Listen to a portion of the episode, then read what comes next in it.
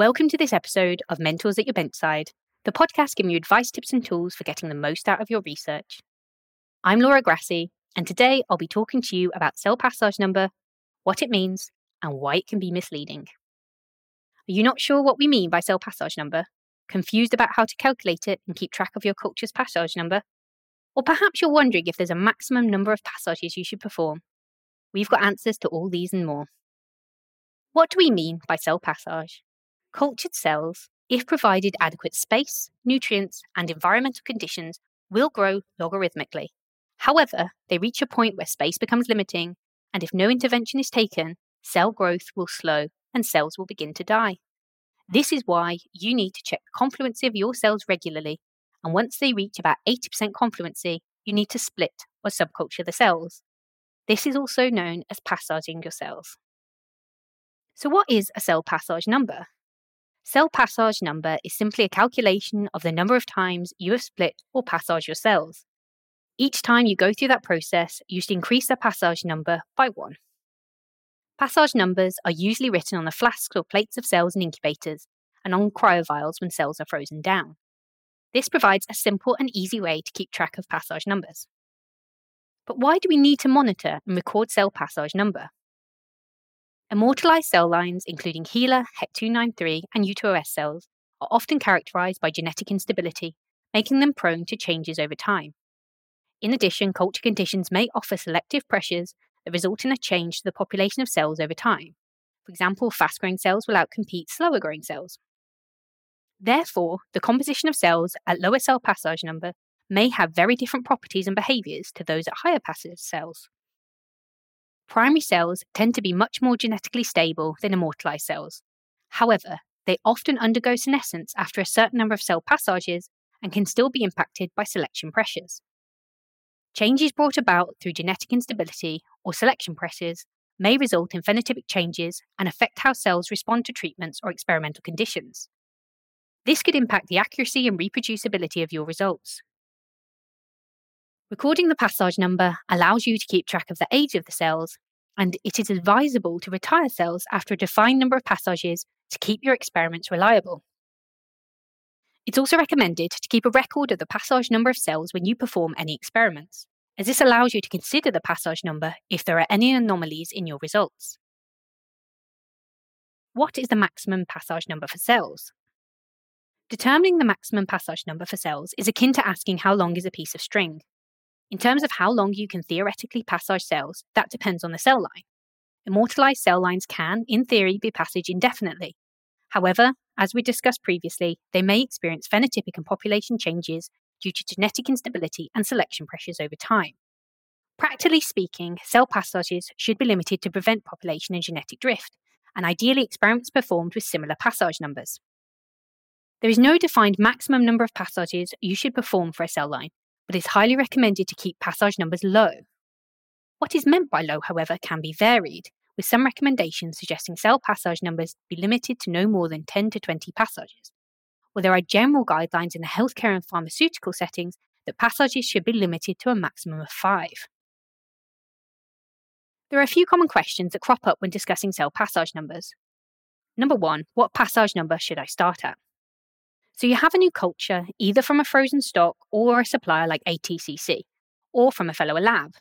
Do you reset the clock and label your first passage 1? Or maybe you start at zero.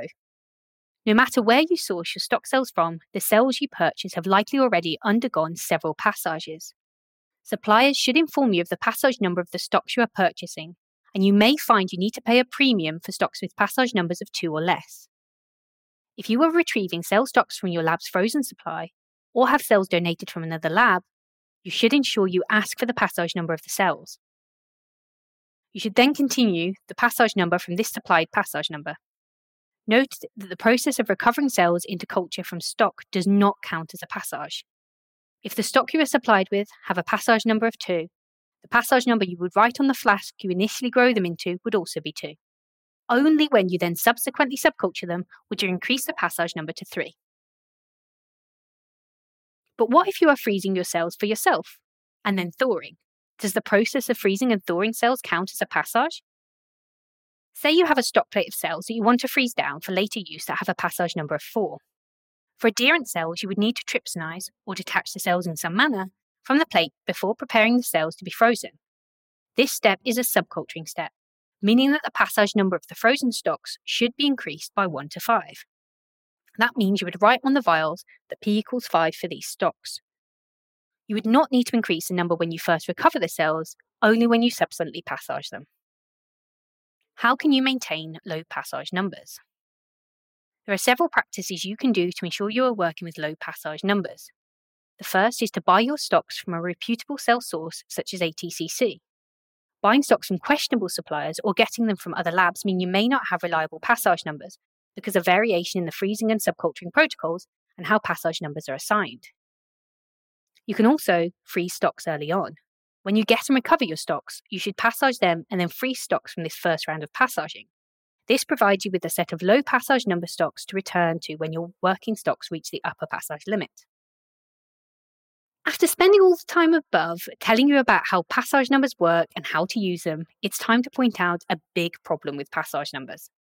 The purpose of recording passage numbers is to keep track of the age of your cultures. However, passage numbers are not necessarily the best or most accurate way to do this.